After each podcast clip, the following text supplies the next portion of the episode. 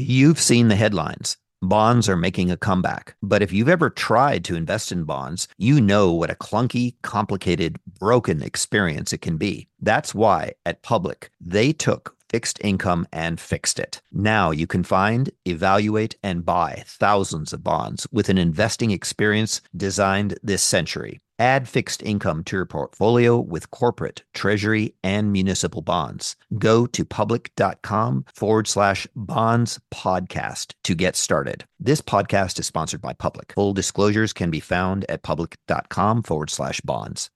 Chat with Traders is sponsored by Trade the Pool. Are concerns about limited buying power, insufficient capital, or fear of losing your own money preventing you from advancing your trading capabilities? Trade the Pool is an online stock trading prop firm that offers funding for stock traders. Demonstrate your skills, trade their capital, and keep your profits. You can engage in intraday trading and now swing trading on Trade the Pool with any US stock or ETF. The procedure is straightforward. Pay an evaluation fee, successfully complete the evaluation, and get funded. Visit tradethepool.com forward slash chat to learn more.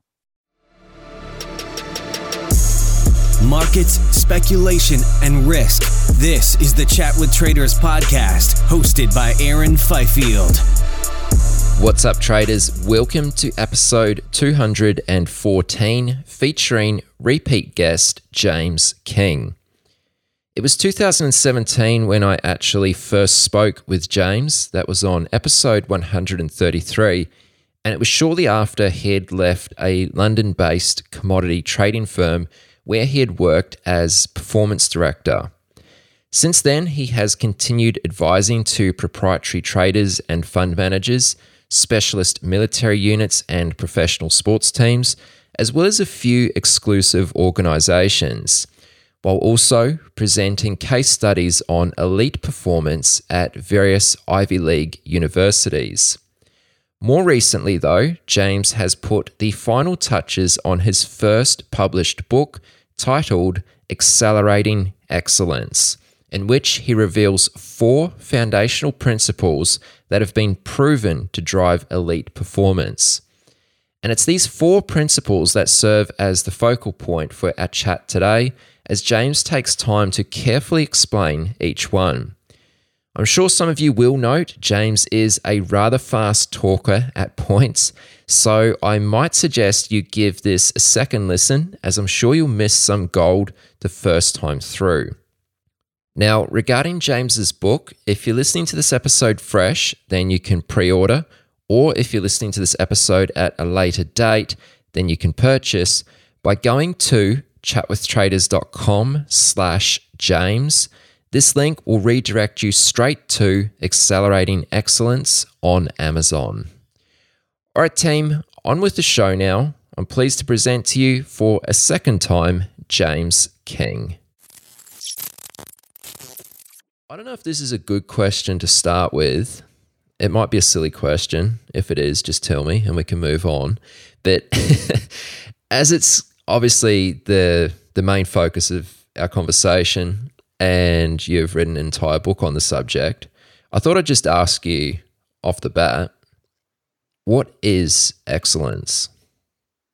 I would define excellence as the the quality of being outstanding. And uh, and I often use the phrase uh, to describe what my objective accelerating excellence. So by accelerating, I mean to increase in rate, amount, or extent the quality of being outstanding. Where, and I think it's a really good question you've asked there because so many people um, are obsessed with performance enhancement, but but not many of them actually define it. I think it's really important to understand at a top level. Let's define the thing we want to improve. And, and the word performance is another really important one. And I break it down into three key, key areas. So the first construct for me is quality or completeness. So, for instance, um, a gymnastic at the Olympic Games scoring 10 out of 10 is a more complete performance than scoring a nine. Um, and that's traditionally where we where we focus when we talk about performance. But then there's two other really important constructs to measure. And the second one is cost. So again, cost there's there's that could come in a numerous forms. So we've got uh, time, finances, resources, effort, willpower. You know, if we can get that gymnast to get a perfect 10 with 3,000 hours worth of training versus 6,000 hours of training, then we've um, theoretically reduced cost and maintained performance. And then the third construct, which I think is again equally important, is speed. So speed is that time from initiating that um, completion of a given task to the actually accomplish to the accomplishment of that. And then within that speed dimension, you might also look at repeatability. So can I re- can I repeat that performance on demand? Um, and that's a really important one. So performance overall defined as uh, the accomplishment of a given task, whether that's making 50 million uh, profit as a, as a trader or winning X gold medals as a Team GB athletic squad, measured against uh, you know a, across time. And then another one I'll even normally chuck in there as well is the word human. And you know, I always talk about human performance because in the context of the work I do, I'm not talking about the synthetic or technological aspects. So, for instance, uh, AI, weapon systems. Um, it, it's really on the human, and, and, where I'm working is on the psychological and biological factors that we all have control of, and that ultimately operates the weapon, the technology, or, or even designs it in the first place. So that was sorry, Aaron. That was probably quite a long-winded answer. That's absolutely perfect. It does answer my question, and I think it's it's good just to clarify before we sort of delve into things too far. So, one of the the first questions I wanted to ask you, besides that one I just did, in your book, you know, towards the beginning of it, one of the things you kind of go into is ambition, hard work, and talent is not necessarily the complete equation. So I'd like to ask you like where do we often go wrong when it comes to understanding what drives excellence? Yeah, another great question. I mean, look, in the majority of organizations or, or individuals I've worked with, it's very, very unusual that uh, ambition, talent, or effort is, is the problem. Um, you know, humans have been striving to get better faster since the beginning of time, whether that's like, you know, cavemen racing to light fires or scientists competing to create the first COVID vaccine. I, I think everyone has the drive to excel in, in one area or another. Um, and I think the, one of the key issues is that whilst we're born with this incredible adaptable machine, the human brain and body, we aren't born with the software to channel um, th- those resources we all possess optimally. Or, and some of us also struggle activating those resources. Um, so, so the things we talk about with, with, regard to confidence, motivation, resilience, these, these, this psychological firepower, it, it exists within us all. And I'd say the two two problems I see are that people struggle to activate it in the first place, or they struggle to channel those resources in order to to return and uh, um, return on on their investment of effort, talent, time. Yeah, I mean, ultimately, a lot of a big part of my role, or anyone in a leadership role, I think in any organization, is that at certain points in time, individuals or organizations are maximally responsive to certain types of training. And we want to uh, ensure that we're selecting and investing those resources in the areas or with the interventions that will generate that biggest return on investment um, in terms of time and effort. So, so yeah, it tends not to be ambition. yeah. So, I mean, where do we where do we kind of go wrong there? Because you know, it's it's interesting actually because if I think about the traders I speak with, or you know, maybe someone who listens to the podcast who sends me an email sometime, uh, you know, I think most of those people are naturally ambitious, willing to put in the hard work. I mean, the talent I feel like Absolutely. is something which maybe uh, they develop as they go on, hopefully. So yeah, obviously there is kind of a, a missing piece to the equation there. Yeah. Do you think it's is there anything within our obviously we're going to go into some principles about how to move forward, but is there something like mindset wise which we think about which you think is maybe flawed in some way? I know you've got a bit of an issue with like the 10,000 hour rule and you kind of spoke about a bit of an issue. Yeah. I've okay. got severe issues with that. But yeah, no, no, you, you bang on. And, and again, I'm really glad that we're actually sort of setting the foundations right by actually look, look let's look at how we look at this whole uh, improvement process full stop from 30,000 feet. And then we can sort of zero in on, on some of the tangibles that you can actually do.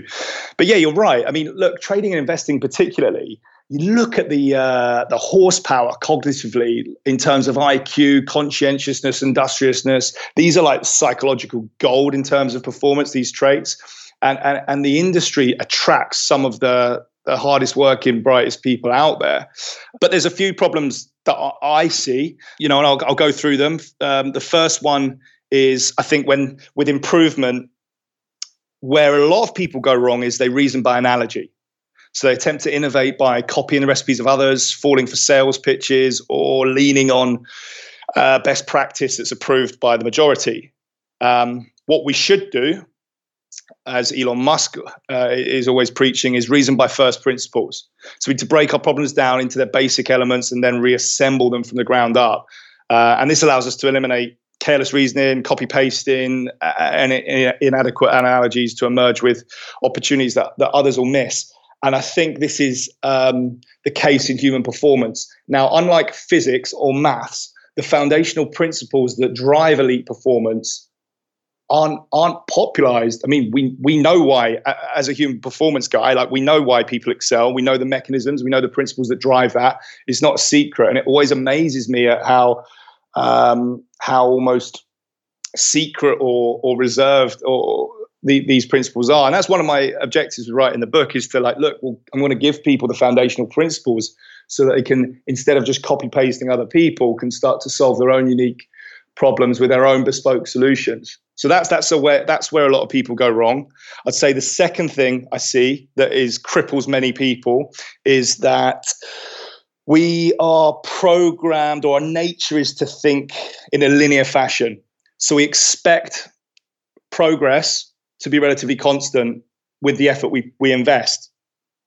Uh, almost a straight line from bottom left to top right with progress versus effort, time, money, investment. Um, and it's not, it's very much an exponential process. So when you expect it to be linear and it turns out it's not, unsurprisingly, I th- uh, you know, so many people experience frustration and disappointment at how ineffective their effort seems to be. And, and, and inevitably, many people decide to give up. Um, also, you know, if you can't see a straight line to the top, some of us just don't bother to try. But the fact is that it, it takes one breakthrough to enable you to perceive the possibility of the next. And, you know, there's a compounding effect with each bout of progress.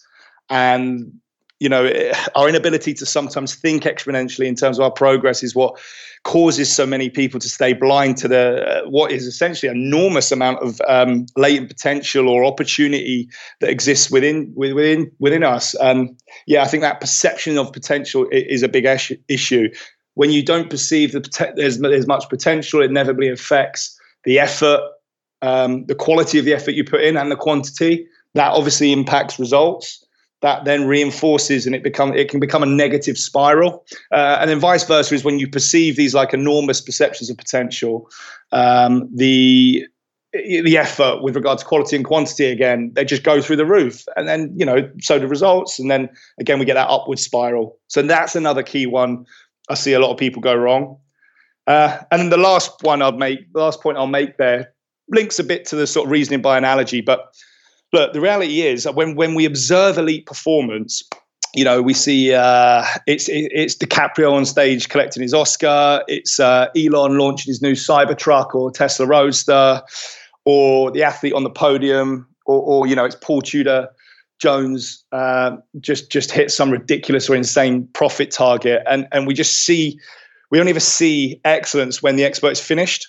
So we, we sort of grow up with this movie version of success. Not many of us go grow up or, or spend any time at all around around elite performance um, through the through the journey. Uh, so we only ever see a, a, fraction of what excellence really entails, and that's a problem. And I so often use the iceberg metaphor there. So it's like the part of the ex- of excellence that is visible is um, obviously smaller and less significant, and it, it's the bit we can't see beneath the surface, which makes the difference when it comes to enhancing your performance. And that's where I focus all my effort. Yeah, they're the three things that um, I think make make make things harder for people than they need to be. So when it comes to self improvement, continuous improvement, innovation, like like we're bombarded. There's no shortage of people uh, willing to fill fill our knowledge gap in that area with quick fixes. Um, the personal development space for me, like, as I was, you know, uh, growing up, reading reading around this area. I mean, it, f- feels like a charged fire hose to the face. Uh, we're bombarded with promises of easy change, like you know, God, Whoop bands, Oura rings, meditation, bulletproof coffee, channeling you in a Navy SEAL, lunchtime Quidditch sessions, ice baths. It's just it's endless the amount of shit we're told to do. But like elite performance isn't just a prescriptive to-do list of, of, of, things. These are these are all techniques um, that sit at the tip of the iceberg, and they're all potentially great habits to form, but never at the expense of the principles beneath the surface. The, the you know the fundamental principles proven to drive all elite performance, which you know hopefully we'll get to talk about today. Um, they simply don't have the power. And then the other one there as well, and this one kills me. And it's a really there's a couple of popular buzzwords going around at the moment. Resilience is is, is a big one. We've all been we're all sort of given the mindset advice from expert performers who at the top tend to advise us, you know, that you know it's all about resilience, never quit, be positive, no pain, no gain. And that advice just just it just kills me. It's about as practical as being told to be taller. Um, you know, and while those who excel often exhibit these mindsets. Like, yes, we all know that. It's, that's not rocket science. Yes, it takes resilience, motivation, and confidence. They're the, they're the products or symptoms of something deeper. Again, the fundamental principles that, that are generating these mindsets are where we need to focus. So, yeah, take ice baths. Yeah, like at times paint on a happy face. Yeah, grit your teeth here and there. But those marginal gains and, and mindset advice are not why Elon Musk is is performs at the level he does, or Cristiano Ronaldo performs at the level he does, you know, don't don't expect them to take you to the top. They're they're really marginal gains, one percenters. So so so focus on them, yeah, but never at the expense of the foundational principles that I'm going to introduce you to shortly. Yeah, I, I like that. You, and this is something I th- I picked up from early on in the book as well. Is that you know excellence is no one single thing in isolation, which you kind of spoke about there Absolutely. As you hinted at the principles, it's probably a good time to dive into those. So there's four principles, as I understand it, to optimize performance from a strategic standpoint. Let's just go through those. So I guess starting with number one. Yeah, absolutely. So, so having you know studied these outliers and I you know identified those individuals that are performing upper limits of human capability, um, you know we've broken broken down um, the causal factors that that generate such elite performance. You know there's there's there seems to be four key areas of focus. One probably way more important than most and that's where we'll start. I'd say that's like the foundation of the um, of almost this this this iceberg. If you looked at the iceberg almost as a pyramid the, the foundational principles right at the bottom there's the outlier performers tend to align more closely with uh, this one more than anything else um, and I, I, I would describe it as performing from your sweet spot. And scientifically, we describe this as self concordance theory, which is born out self determination theory. I'm just going to refer to it as a, as a sweet spot. So, so what's your sweet spot? And just like uh, a tennis racket has a point at which the ball is driven further and faster away um, with greater force than if struck at, at any other point, so do you. You perform from your sweet spot when the goals that you're pursuing align with the qualities that make you unique. Um, and, and this is the essential foundation that all excellence is built from. Like nothing comes before this. Your sweet spot exists at the intersection of three things. So your strengths, your interests, and your values.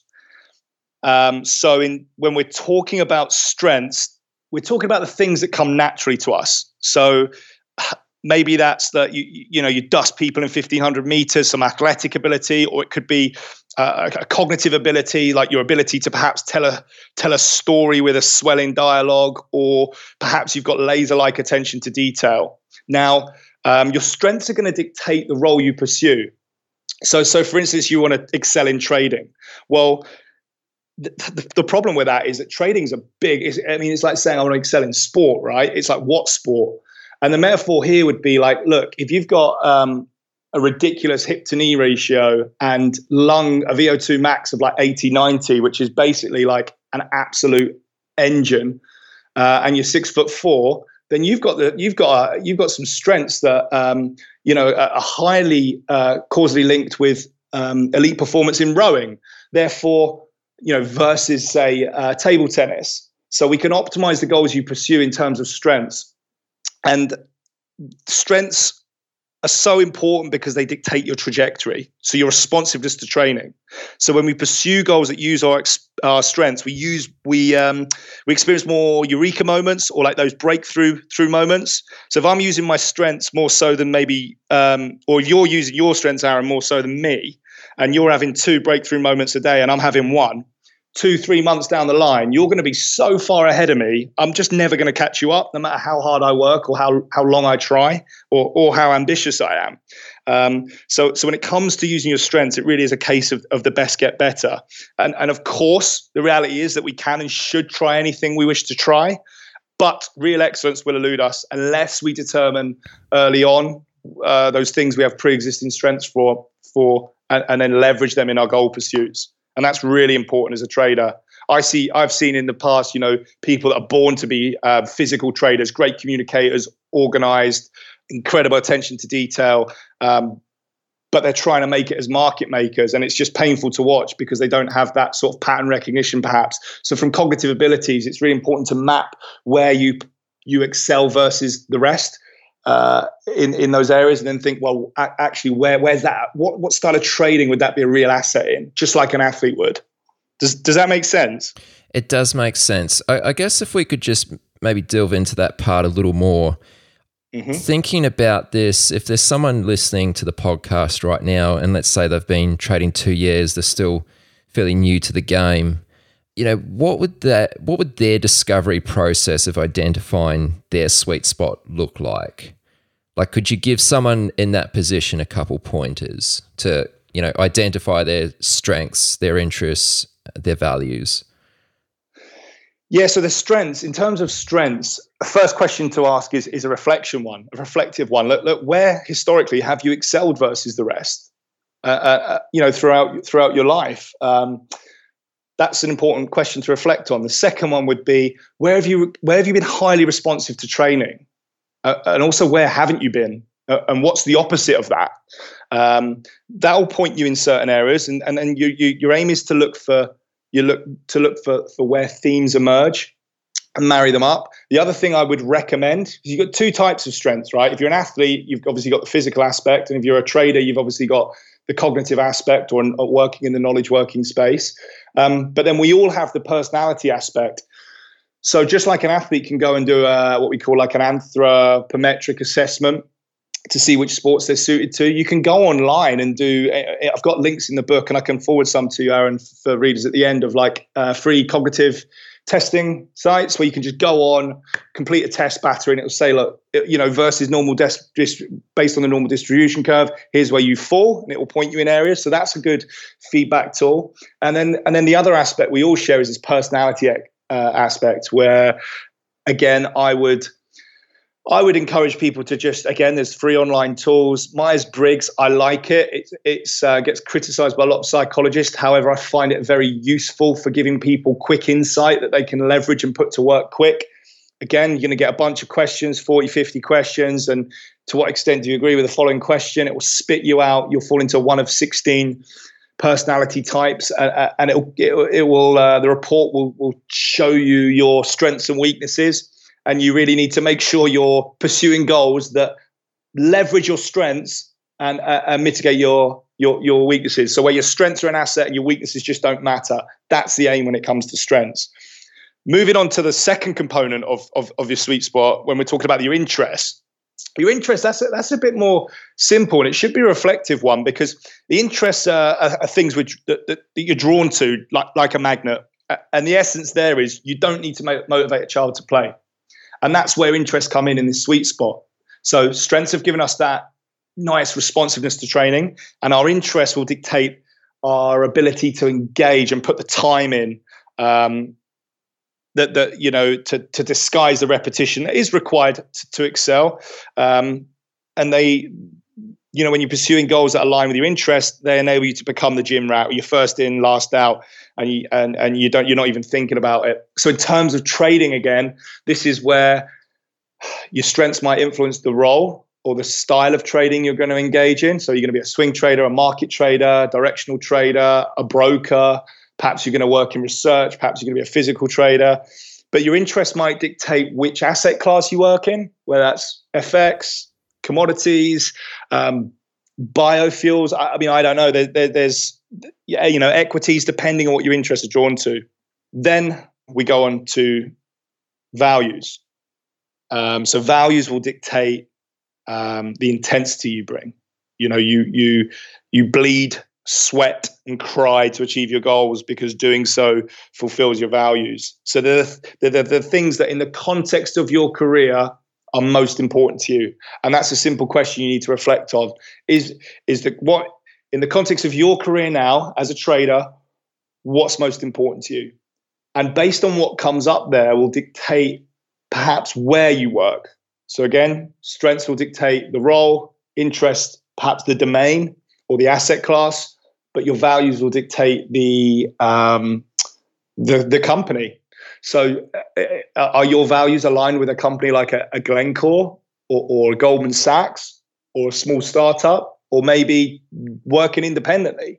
And you need to get those things right because there's that synergistic compounding effect again between that high responsiveness to training, that ability to put the time in, and then that um, that third component, that that ability to bring the bring the intensity.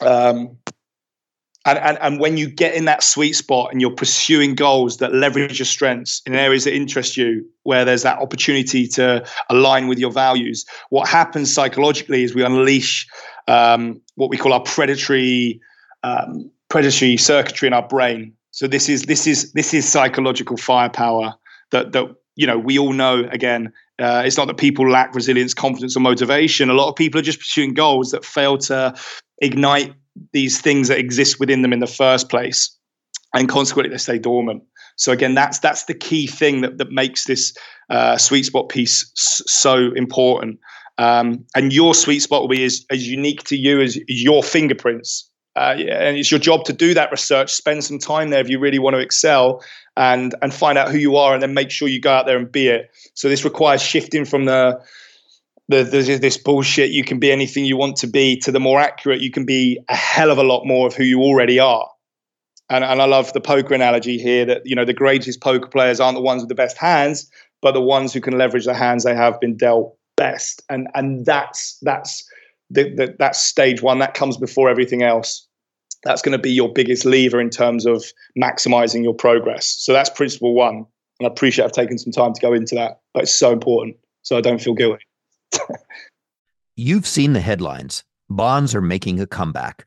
But if you've ever tried to invest in bonds, you know what a clunky, complicated, broken experience it can be. That's why at Public, they took fixed income and fixed it. Now you can find, evaluate, and buy thousands of bonds with an investing experience designed this century. They started at the beginning, reimagining the bond screener with an intuitive design that helps you zero in on the exact kinds of bonds you're looking for. Then they made it easier to evaluate each investment opportunity with better data in the places you need it most. Finally, they made investing in bonds as straightforward as stocks or any other asset. Add fixed income to your portfolio with corporate, treasury, and municipal bonds. Go to public.com forward slash bonds podcast to get started. This podcast is sponsored by Public. Full disclosures can be found at public.com forward slash bonds.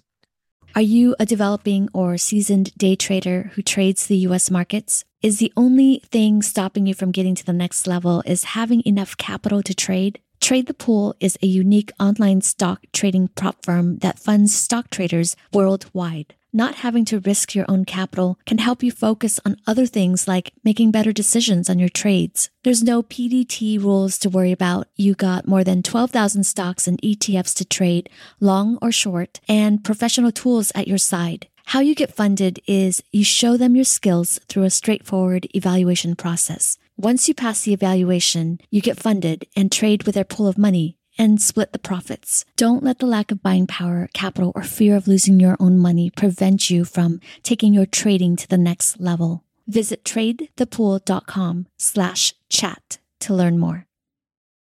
I was just going to ask you on the, the point about values there. You know, someone who's an independent trader, uh, maybe self funded at home, or maybe even a, a prop trader within a firm – what would you expect someone in that position to say are their values? Obviously, you know, like you said, everyone's values are going to be different, but just generally speaking, someone who's optimized to be working independently will probably say things like, you know what, autonomy, freedom, um, you know, control over my um, control over my strategy, my risk management. Those things might be important. Um, it could be a bit of strength stuff going on as well. It could be like, look, I'm really introverted and I like, I don't like interruption. I don't like loud trade, trade, like trading floors.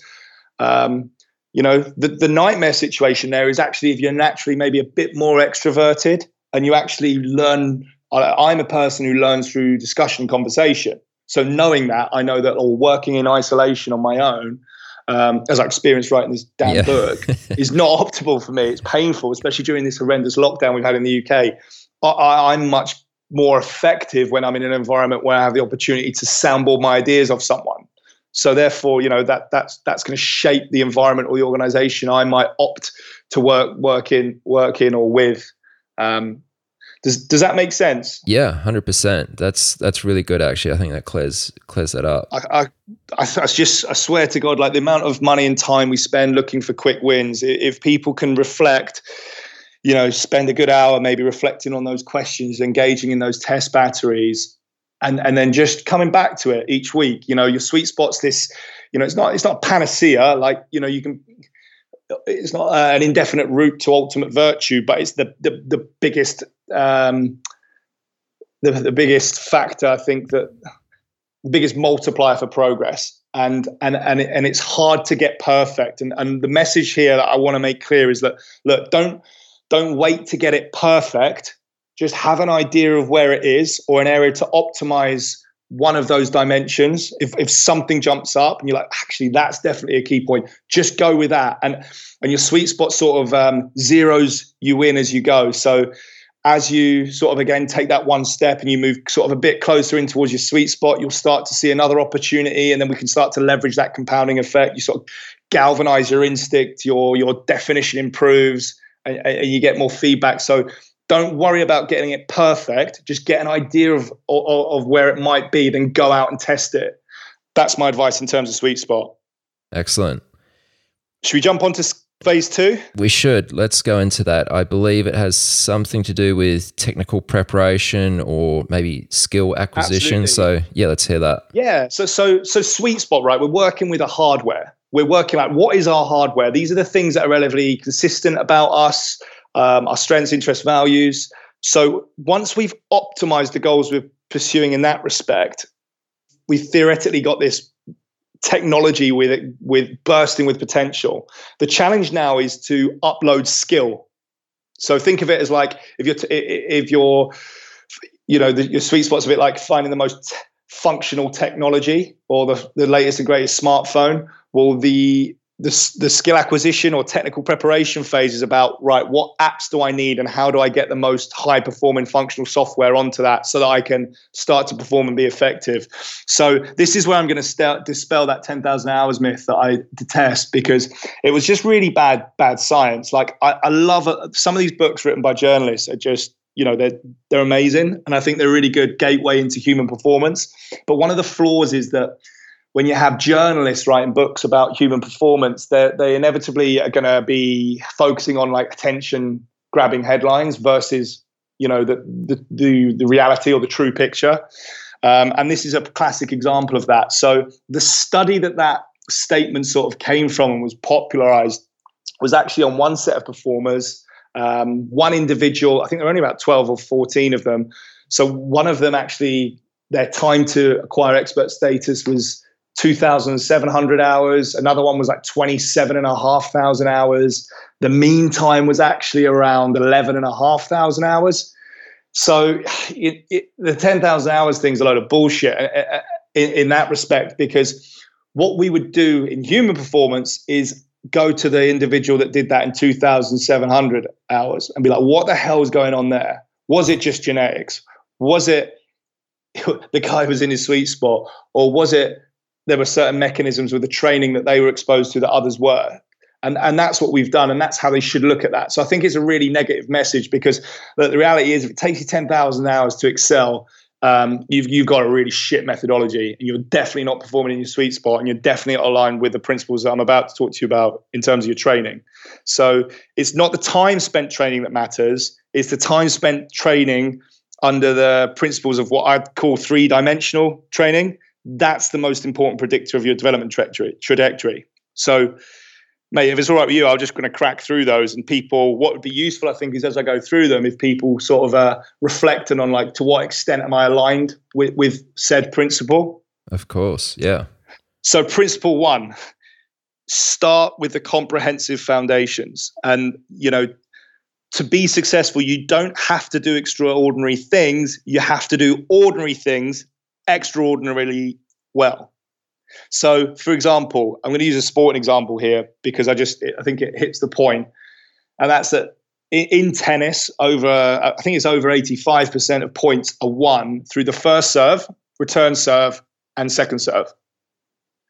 So, if that's the case, then you'd better make damn sure that your training in terms of resources and effort is focused on those three huge levers but the irony is, well, when you go into most academies, and I know this happened, um, I think at the LTA when they, they did this assessment, they're like, we spend about a quarter of our time training on the on, on the, the things that deliver 85% of our results. So again, it links to Pareto's law, and I think people listening to this podcast will know what that is. But the message is like, what what does it take to win? Understand where the, the, your big levers are in terms of um, creating a winning trading strategy and make sure you're focusing there and you're not focusing on marginal gains bits and pieces. So that's number one. Once you've got that right we're going to we go on to principle two which is essentially practice over theory. So again like knowing a lot about pianos doesn't mean you can play one it's what you can do not what you know that sets you apart. So so try and make your training or learning especially if you're you are a theoretical person and you enjoy reading if you want to excel as a trader then you know you need to be putting that theory to practice as quick as possible. Um, so you need to swap that recite repeat regurgitate and you see this at a lot of like trading floors where it's just memorize or recite repeat a, uh, a certain strategy. And we need to swap that for like think do and produce so again, using a different example, if we go to like chess now, instead of having the chess player memorizing opening moves, play them, simplified simulations in problem areas, you know, pausing to engage, uh, have you know discuss what's going on, forcing thinking, forcing the the performer to perceive the market or the chessboard in this context, um, and then have you know articulate your understanding of what's going on. Um, and that's what's going to fuse those neural structures in your brain that, that ultimately skills built built up on. Um, and you'll start sparking and lock in that that learning. Then then we sort of move on to principle three, and that's it, that. And this is a really important one. Like it's on you. it's your future, your responsibility. Therefore, you take the lead in it all. Um, and imagine if people are working independently, they're probably already quite good at this. But but if you're in an organization you want to excel as a trader, then don't expect to just be given the solutions. You need to go out there and find them. When when you're fed the answers um, and given solutions, there's fewer breakthrough breakthrough moments that that fire and wire. Um, our mental structures, which is how our skills are stored in our brain. Um, coaches, trainers on, on, on courses, so on and so forth, they can explain it to, to you, but they can't understand it for you. So you have to do that hard work. You have to spend that time. You know, you're squishing your eyebrows, squishing together. your blood pressure's going up, you're squinting your eyes, trying to sort of work out and internalize what's going on. Um, when you when you summon your own solutions, the, the practice changes you. Um, yeah, and, and ultimately, advanced skills can't be taught; they must just be discovered by you.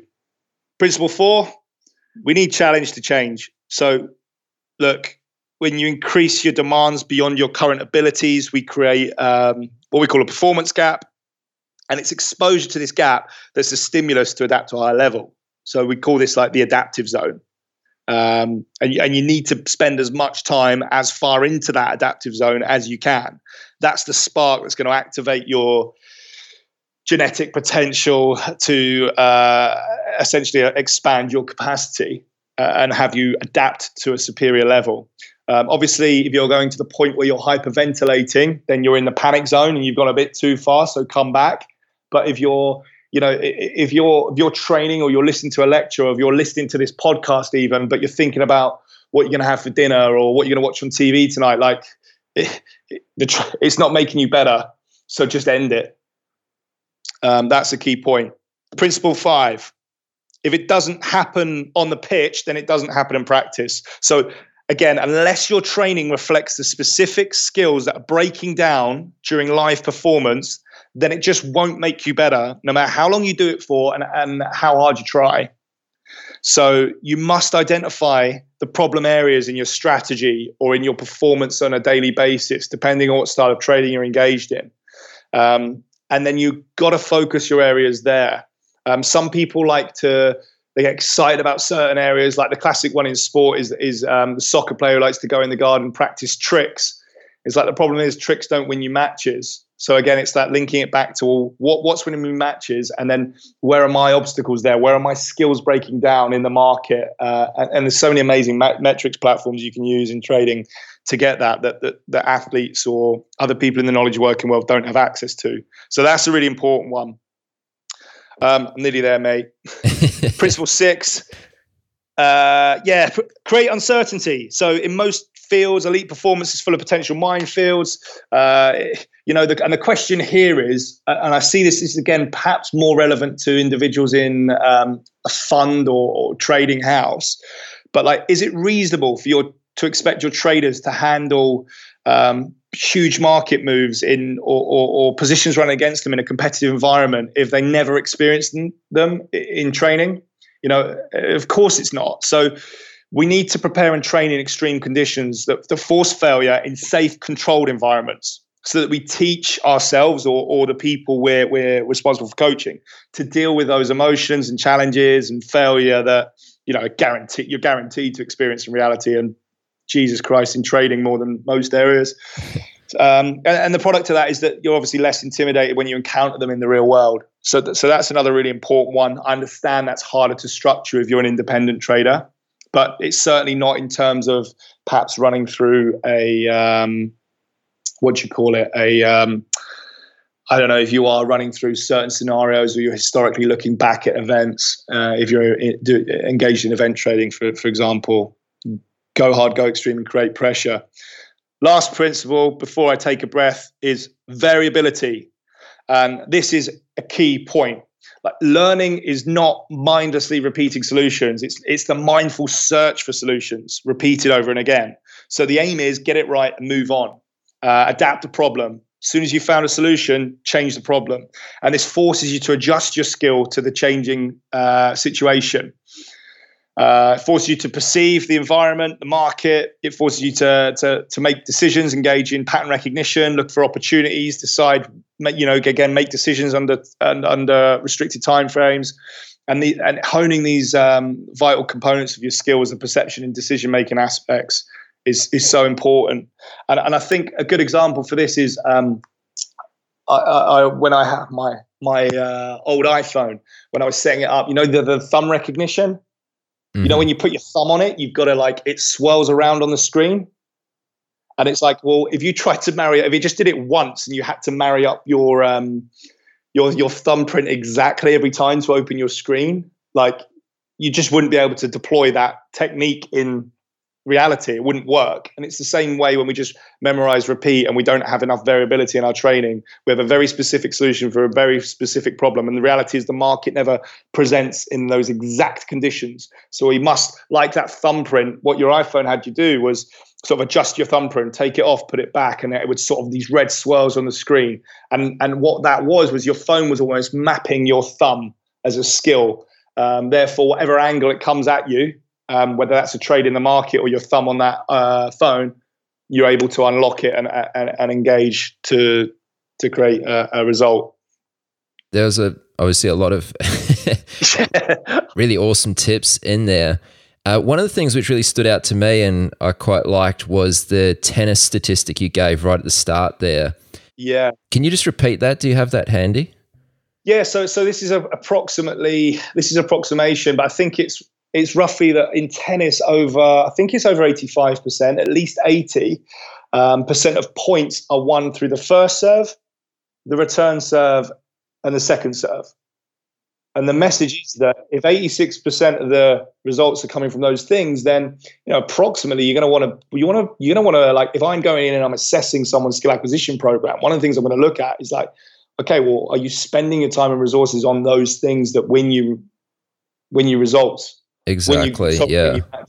So is it your entry? Is it your exit? Is it your trade craft? Like what? Depending on your style of uh, trading, there'll be certain parts of your trade flow process that are break that, that have a disproportionate effect on the ability.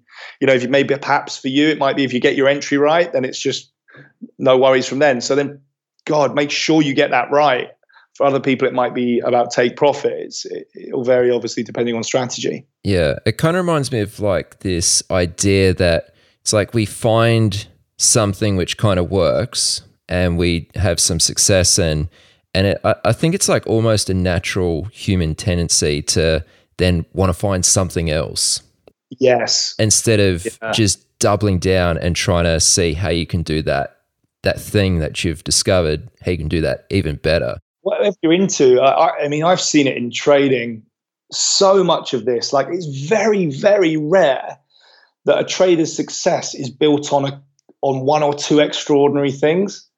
Mm-hmm. I swear to God, the majority of successful traders, whether that's like you know hedge fund world or like um, a derivatives trading world, most most people that excel at the top that I've met or worked with are, are the people that master the basics and don't make big errors. It's the errors that kill you. And you, you know, if you're into football or like rugby, again, the best team, the teams that win tend to win World Cups or Six Nations. It's not the ones that have that one moment of genius. It's it's often the one that doesn't make that one big fuck up. Um, uh, with regard to the the, the foundational uh, principles of that craft. Yeah. So let's step forward again. Uh, principle number three. So three, yeah, I'll be quicker with this one. Know people are busy. There's no so, rush. so theoretically, right now in our journey, we've done this right. We've got this individual burst of potential, and then we've had their, their technical preparations second to none. You know, they've been lined with all those principles we've just been talking about. Like they're ready to deploy their technical ability. Right now, the next thing that can come a, a cropper here is our ability to access our technical ability when it counts. Now essentially at this stage it's time to deliver on your sweet spot and all your skill acquisition. And in trading uh, like most elite performance environments you need to do that on demand and under pressure. You you know you can't predict when things are just going to crash or move or that opportunity that's there and then gone forever is going to come. You just got to be able to deliver everything you've got in the tank in that moment. So that 10 years of work can come down to 10 seconds um, so we're not focusing on getting better anymore, but just delivering on what we've got. Um, and one of the things that outliers do is flick the switch, regulate their emotion, and fight the urge to panic. So the good news here is that you can control your emotions because you create your emotions. Uh, your emotions are built by you, not built into you. And in essence, you can develop performance routines that that act as these switches. We can uh, we we can flick. And the simple formula there is really that your thoughts plus your actions equals an emotional state. So if you can manipulate your thoughts and the actions you engage in, you can um, you you can dictate the emotion you experience. Now, obviously, when it's time to deliver on demand under pressure, um, I would describe that as uh, it, well in, in, sports psychology, would call it like a blue head state, a flow state. So you want to feel confident. You want your, your brain flooded with a uh, super six, so like like anandamide, serotonin, oxytocin. You know, the brain just giving you all those good chemicals that that that create this like chemical symphony of indestructibility. And, and that's where you access absolutely everything you've got in the tank. And that's when you sort of get lost in the moment uh, and, and and just it's it's that to be honest is almost what elite performance is all about like trying to get into that state so i guess the message here is that emotional control is a skill and like any skill you must invest methodology time and energy to develop and maintain it and i go into a lot of depth about this in the book because it is it is a more complicated subject, but in essence, it's also not rocket science. It's you manipulate those thoughts, you manipulate those actions. Thoughts plus actions equals emotion. So if you're in a in an emotional state that suboptimal for your decision making in a trading environment, then just write that formula down and go through. Well, what's going through my head there? What am I thinking? What am I doing? And and this is where you'll look at things like your body language, your breathing pattern. Um, and there's certain sports that master this. Um, but yeah, you and then you can by learning about those um, how you work here in terms of well look where are those moments where you do keep it together and you're great? Well what are the thoughts and actions going on there? And then how can you create that routine um, so that you've got this steps series of steps that act as a each one acts as like a small win. And the great thing about routines it just it they leave no time for you to get caught up in the moment. Because as soon as you become aware that you're in a suboptimal state, a strategy could be as simple as three, two, one, like you know, a distraction countdown, I'd call that. It could be slam the table, state change, stand up, check my posture. So shoulders back, chin high, eyes up, take a few deep breaths, and then go back to the problem. It could be as simple as that. It could be go for a walk. It could just be ring a friend. Like you can make these as um, deliberate or vague as, as you like, again, based on your personality and what works for you. But the key thing is you can control it. Um, and you have the option to. And that's what outliers performers do. And a lot of them not consciously. but the good news is you can consciously intervene and take control of that and build that skill. We just tend not to focus our effort on building that um, emotional control skill like we might uh, a, a technical skill. So one of the aspects of this principle you've outlined here uh, is executing right under pressure mm. in the heat of the moment. This is probably something a lot of tra- a lot of traders, uh, I guess maybe newer traders, struggle with more than uh, experienced traders, but maybe still to yeah. a certain extent. You know, when they they see something, build a robot they, if you can. they see something, they sort of know they should act on it, uh, but hesitate and kind of miss that opportunity. Yeah. You know, they struggle to execute, is really what it comes down to. Yes.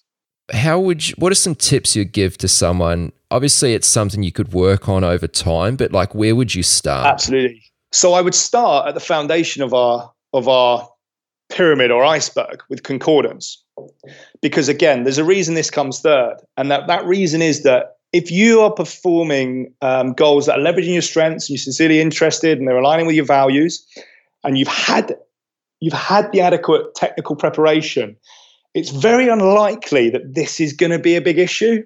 And this is almost we're getting towards the marginal end marginal gains but we're all we're not quite at the surface of the iceberg yet but we're getting closer. So if you do those two things well if your training's designed to expose you to those situations you should be inoculated to them the most simple way to deal with this is like, look, if you perceive that if the challenge is taking you into that panic state, or I'd maybe call as like a, a redhead, and you, and you, you're feeling starting to feel frustrated or anxious, frustrated or anxious, or even angry, um, the best thing to do is just break the problem down.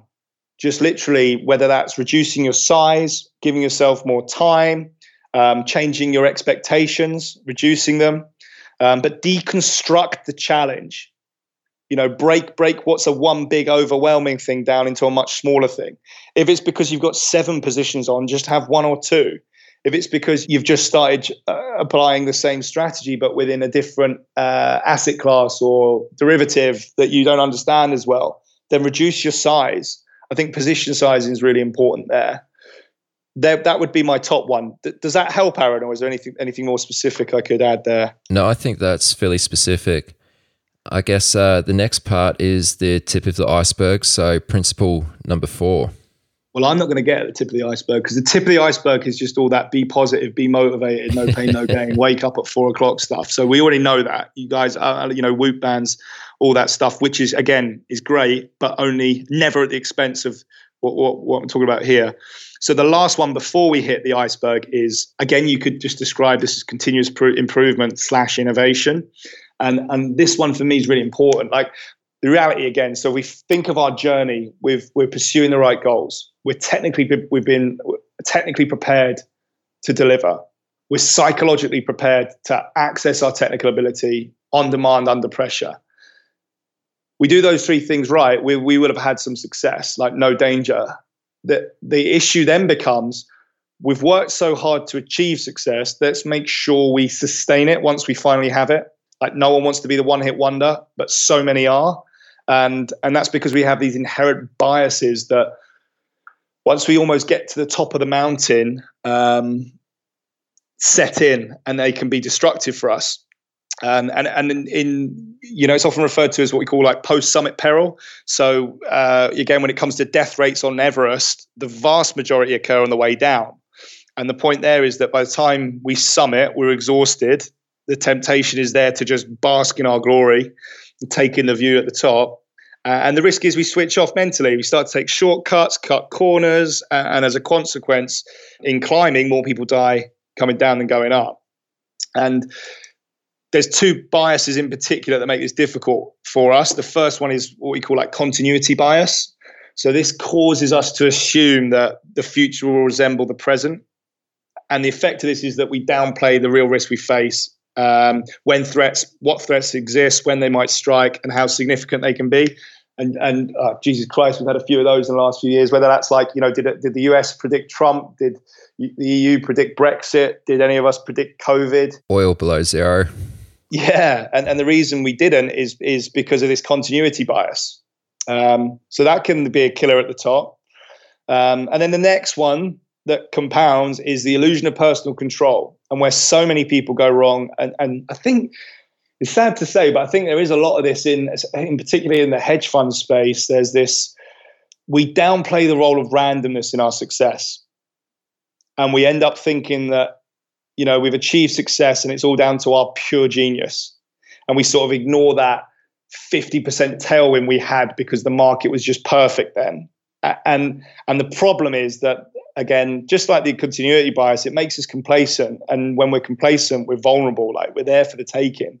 Um, so we need to do something about that.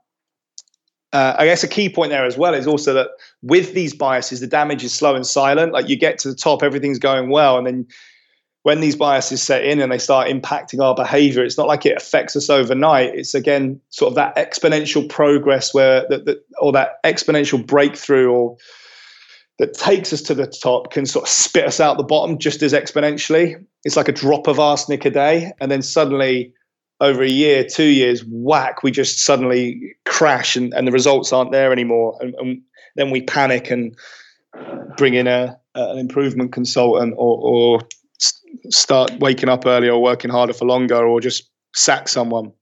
The reality is that those problems were symptomatic of stuff that happened years ago. Um, so what we do about it, uh, I think the best mentality here, there's, there's four sort of things or principles we can we can align with, or, or especially our mindset at least anyway, uh, align our mindset with. And the first one is that although we must strive to be number one, never let ourselves get there. So, and I think what good organizations do or, or individuals, they have a sort of a clear vision that even when they're at the top, will keep them in second place. Um, and, and the vision sort of my favourite one here is, is probably um, GB rowing. So the, the Great British Olympic team rowing teams make the boat go faster. I mean, that acted as a brilliant vision. It's not something you can achieve. Um, it's it, you can always make the boat go faster. So that's that's sort of how a vision might keep you in second place. It, it acts as that north star. So the closer you get to it, the higher in the sky it looks, and that's is that when you know when we're in second place, we've got that hunger, that drive, that adversity, and, and it and it stimulates that that pressure we need to to drive continued progress. So I think a clear vision is a really good one. Um, that's like personally, I like for me, you know, my job is to accelerate excellence. You know, that's not something I can achieve. There's always ways to optimize how I do that. Step two, I would say, is to, and this is where so many people go wrong. I think we, we again, it's another bias we have, but it's we like to jump to solutions.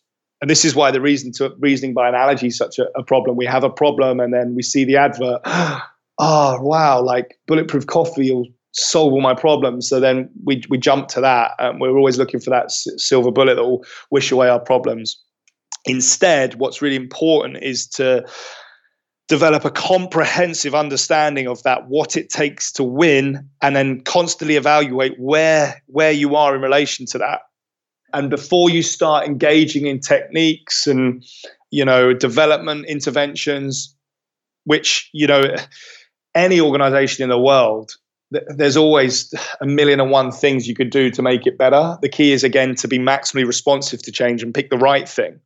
And this is why that firm, under, uh, firm understanding of where you are now um, in terms of what it takes to win and what generates results for you is so important because the rule then becomes well look if, if what we need to do to innovate and stay ahead of the rest isn't obvious then the rule there is that we don't understand the problem well enough and it's way better to say i don't know and spend time doing this uh, understand piece than it is to just jump to solutions. We need to understand the the problems and, and what holds us back so well that the the solutions fall in our laps. So that's the second thing. And then thirdly, it's like setting a target. We need to constantly set targets that the end of the improvement cycle isn't goal achievement. The end of the improvement cycle should be setting the next goal. Because we set that next goal, um, and even if you're at the top, you got you know you got to reflect hard, raise the bar, and and that might mean fighting to find competition at sometimes. And you've seen in elite sport how teams like the All Blacks or, or the British Olympic team, um, particularly maybe the, the the cycling team that's dominated. You know, they're not comparing themselves to other cycling teams, or the All Blacks aren't necessarily comparing themselves to other rugby teams. They're comparing themselves to other to the win percentages of other elite sports teams in different sports altogether. So they're no longer like, oh, we're the best rugby team in the world. We're like, well, where are we in the terms of our win rate as a sports team? Um, and I think that's another good mindset to have. So we need to swap out that if it ain't broke, don't fix it for if it ain't broke, here with a sledgehammer. Set a goal that stretches us, um, that will uncover obstacles, establishing that performance gap we talked about in the in the skill acquisition, moves us into the adaptive zone, um, again switches on our psychological firepower uh, uh, and we can drive drive innovation that way and then finally the final step there is like we've got to run experiments just experimentation. So once we've got a target we need to sort of start experimenting our way to success. So there's a lot of certainty. We can set our vision with certainty. We can understand our problem with a lot of certainty. We can set a target with a lot of certainty. Um, but when it comes to that experimentation phase suddenly it's like we're, we're working in the realms of uncertainty. We're we're working in the dark, um, and this means that you know essentially we need to to, to make a plan. Uh, and again, the rule is, as the saying goes, a, a good plan today is better than a perfect plan tomorrow. And the reason is that as soon as we start experimenting and taking action according to the plan, the learning or innovation process, whatever you want to call it, begins. And that action we take provides us with a reaction, and that means we can stop telling people about our plans and start showing them our results. And and this stage will will mean failing, and you know that's not good or bad. It's just data that, that helps guide the innovation. Uh, innovation. So the, the message there is just learn from it. Uh, if the experiment's successful, then wicked, celebrate for a moment. Um, but just remember that the the end of the improvement cycle is um, is not success, but that transitional period to the next improvement plan. There's no single point where learning ends and we're left with just excellence. It's a fluid, continual process with no finish line. And uh, yeah, we just need to keep at it. And there we go, Aaron. So if you, you do those four things, then you, you're gonna the, the probability. Uh, you know, the more more you align with the principles we've discussed there, the higher your probability is going to be of um, success over time. Right, and I mean, there's of course other areas we could go into, but I think just running through these four principles which you've outlined is, is just hugely beneficial. So I think we'll leave it there and not overwhelm the audience with uh, any further information. So, to wrap this up, you do have a book coming out, which I've uh, sort of referenced a couple times throughout our chat here. Um, when is the release date? When's that actually coming out? So, the book is um, available for pre order in the next 24 hours. So, by the time you're hearing this podcast, yeah, if you're listening to this podcast, the book is available for, for, for, pre-order, and it goes into obviously a lot more depth of the, of the principles we've talked about, along with a lot of other aspects that that that really do drive um, elite performance. So yeah, that you, you can order that at your local bookstore, Amazon, so on and so forth. The title's Accelerating Excellence. Uh, my my website's jamesaking.com. Okay, and do you have a is the release date scheduled? Like it it's up for um, a pre-order yes, now. it's up for pre-order and it will be released in uh, inside two months. Okay, so what are we? March now, so March, April, May. Yeah. So beginning of May. Okay, brilliant. Beginning of May. Yeah. Um, and just folks listening, I'll put. Uh, if you just want a direct link to that book on Amazon, just for your convenience, just go chatwithtraders.com slash James that'll redirect you straight to Accelerating Excellence on Amazon. Uh, James, if you know folks listening want to find out a bit more about yourself or follow along uh, with things you're doing, or just uh, connect with you online some somewhere, is um, where, where's the best place to go? JamesAKing.com is my website. James A King on LinkedIn, Instagram at James A King underscore. Also, if there are uh, any talented traders out there who have a, a three-year track record and are, are, interested in professionalizing their approach to trading. I'm, I'm still working closely with Claymore Strategies on Project Thor, where we're looking to identify uh, talented traders. Um, so if anyone has uh, uh, uh is interested in that, uh, feel free to get in touch there at um, info at projectthor.co.uk. Okay. And I'll also throw in the mix here uh, We've previously done a podcast a couple years back, uh, episode 133. Uh, well worth your time to go back and listen to that. And uh, James, I appreciate your time. Thank you for coming on the podcast. Oh, thank you, Aaron. It's great chatting. Um, I, I, appreciate I've bombarded people with information here, but I, I hope it's useful. You've reached the end of this episode of Chat with Traders. But rest assured, there are more episodes loaded with real market insight and zero hype on the way soon. So to stay updated with each great new release, subscribe to the podcast in iTunes. And we'd love it if you'd leave a rating and review. We'll catch you next time on Chat with Traders.